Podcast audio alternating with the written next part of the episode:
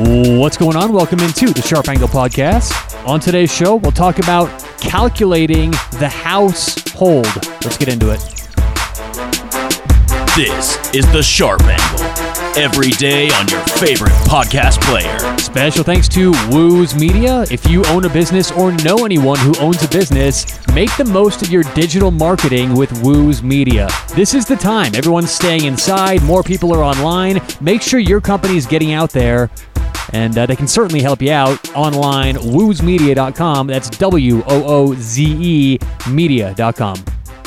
This weekend when we were talking about different bets, uh, it's important to remember that bet size and how much you bet on a game matters just as much as the actual handicap. I mean, like, half of the actual work is finding the right side to bet, and the other half is, well, now how much do you bet on that side? And I wanted to go over this today because I uh, I know I mentioned this weekend that if you take a big favorite or you take an underdog, you should always bet to win a unit. So before we get into that, let's talk about what units mean in the first place, because there seems to be a lot of confusion out there about units. It's funny. You go onto Twitter, all these fake Twitter pros, they'll have like in their bio, you know, people try to get picks out online. Uh, all right, uh, you know, on their like Twitter bios, it'll say, so-and-so's my record. Usually their record's like seventy-one percent, and fifty dollars is the unit size. It's like, wait, wait. So everyone following you, you're recommending a fifty dollars unit size. What if they only have fifty dollars in their bankroll? What if they have fifty thousand dollars in their bankroll? Shouldn't that matter? And so I think it's a misconception that a lot of people think that they, you know, uh, your brokers should determine unit size, or unit size should be a standard amount. Folks, the units that you bet are personal to you. So everyone out there should have their own individual unit size, unit amount. If you're starting off with, and I recommend that you make your unit size about five percent of your total bankroll. So if you're starting off with five thousand dollars, your unit should be about two hundred fifty bucks. If you're starting off with five hundred dollars, I would recommend your units being twenty-five dollars, about five percent of your bankroll.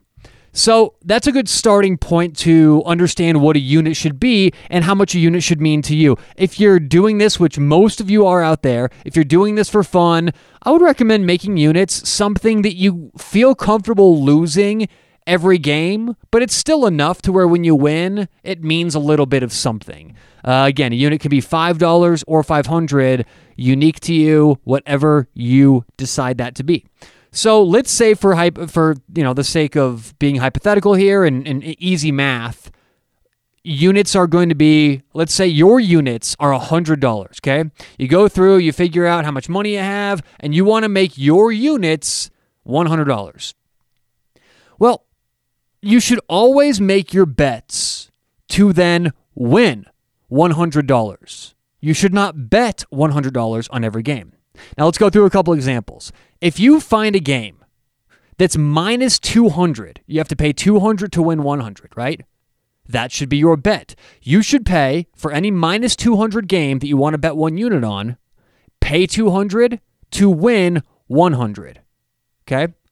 Now that's obvious. That's that's kind of normal. That's what we always do. But let's look at the flip side.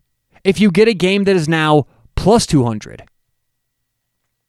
instead of betting one hundred to win two hundred, you should be betting fifty to win one hundred.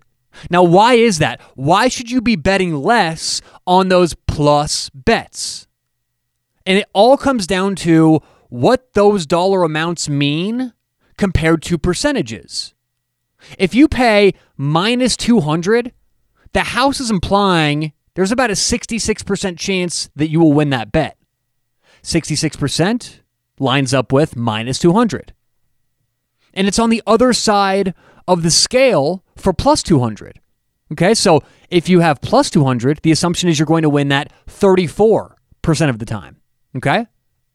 So what we're doing, and this is a, this is an investment strategy, what we're doing is making it so over the long run, over the course of one thousand bets, ten thousand bets, one hundred thousand bets, we want to make sure we are as profitable as possible. And if you bet one hundred dollars on every plus bet, plus two hundred, plus three hundred, plus five hundred, what you're going to do is be betting the same unit on these bets where you're having a lower and lower expected outcome or expected value. If you bet one unit to win whatever the plus amount is, you're going to bleed yourself dry. It's almost the same idea as playing parlays and teasers all the time. It doesn't seem like that much money bet by bet, but over the long run, you will bleed yourself out. So if every game you approach plus two hundred, if you bet fifty to win one hundred, yes, you're not expecting that you're not expecting to win that bet. And that's actually kind of something that I wanted to go over about bets that we give out on here, is that not all bets are created equal. If we give out a plus three hundred bet and in the same segment get out, give out a minus two hundred bet, those have different expectations. You almost, if we give out a, a, a plus three hundred bet, you almost shouldn't expect to win that. And it sounds weird because you make a bet, well, I should expect to win every bet I make. Not necessarily. If you make a plus three hundred bet, that's implying that you will, the house is saying that you're going to win about twenty-five percent of the time, okay? But it all comes down to your projections, your power rankings, so on and so forth. If you think you have a fifty percent chance to win a bet and they're charging plus three hundred, you make that bet every time. So it's all about the value, how much they're charging, what you think it's worth. But remember, never put a unit on a plus three hundred bet to win to win three hundred. Never put one hundred down to win th- to win three hundred. If you get a plus three hundred bet, put whatever it would be, thirty-three down to win one hundred. Always make sure that you're winning or profiting one unit, not betting one unit. That's very crucial in sports betting. One more rule. Actually, I've got a couple more rules here, but this is important also to keep in mind when deciding how much to bet. Don't let your stack, don't let how much you have in any one account dictate your bet size. Your bet size should be dictated on the percent outcome that you think is going to happen, what the market is charging. There's there's lots of, of, of variables that should impact how much you bet, but what never should impact your bet is how much you have in any individual account. What I'll hear a lot of times is people I talk to, people I give bets to, my friends, you know, they'll have like twenty-one dollars in their account, right? And they'll say, oh, okay, well, we have this bet. Let's make it for eleven dollars so we have ten left in the account. Or if they have, let's say, ninety-one dollars in their account, they'll be like, yeah, you know, let's not make this for fifty. Let's make this for forty-one for forty-one dollars. That way, when we're done, if we lose, we have exactly fifty in the account.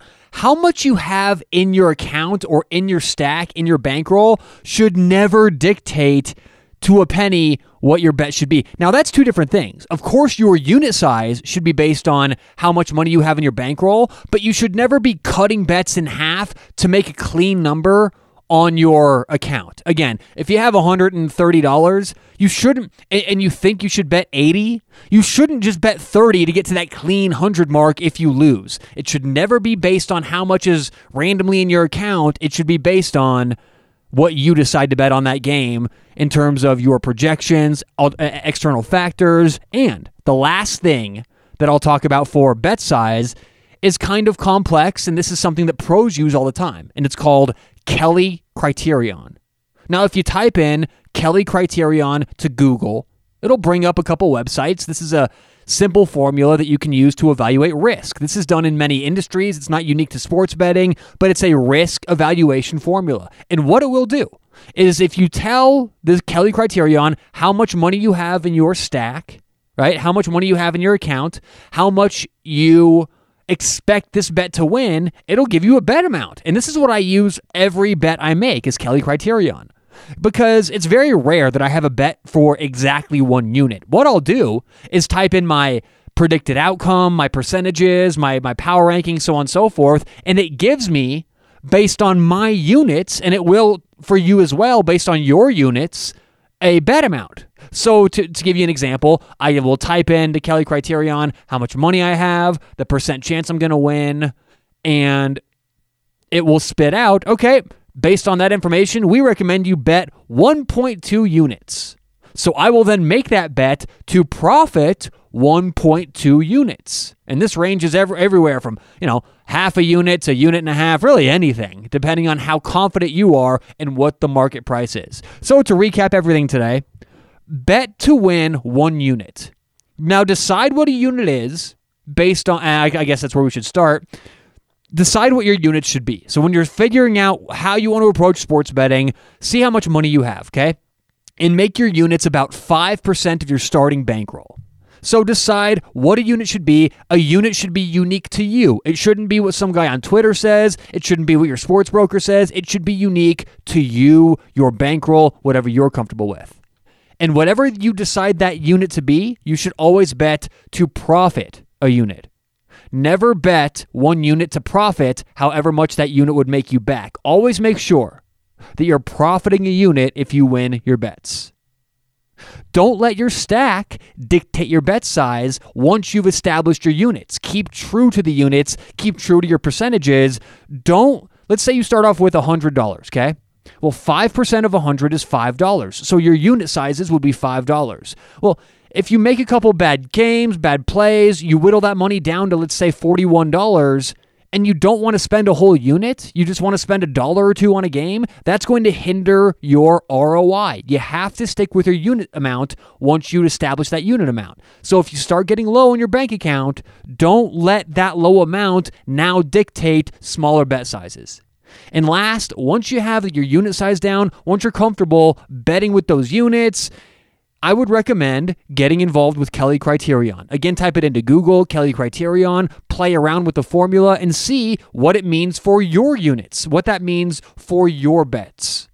I strongly recommend looking into Kelly Criterion because it's going to help you be a more precise better. Instead of just doing one unit on every game, you're now betting with a little bit more detail. So we'll talk to you soon. This has been The Sharp Angle.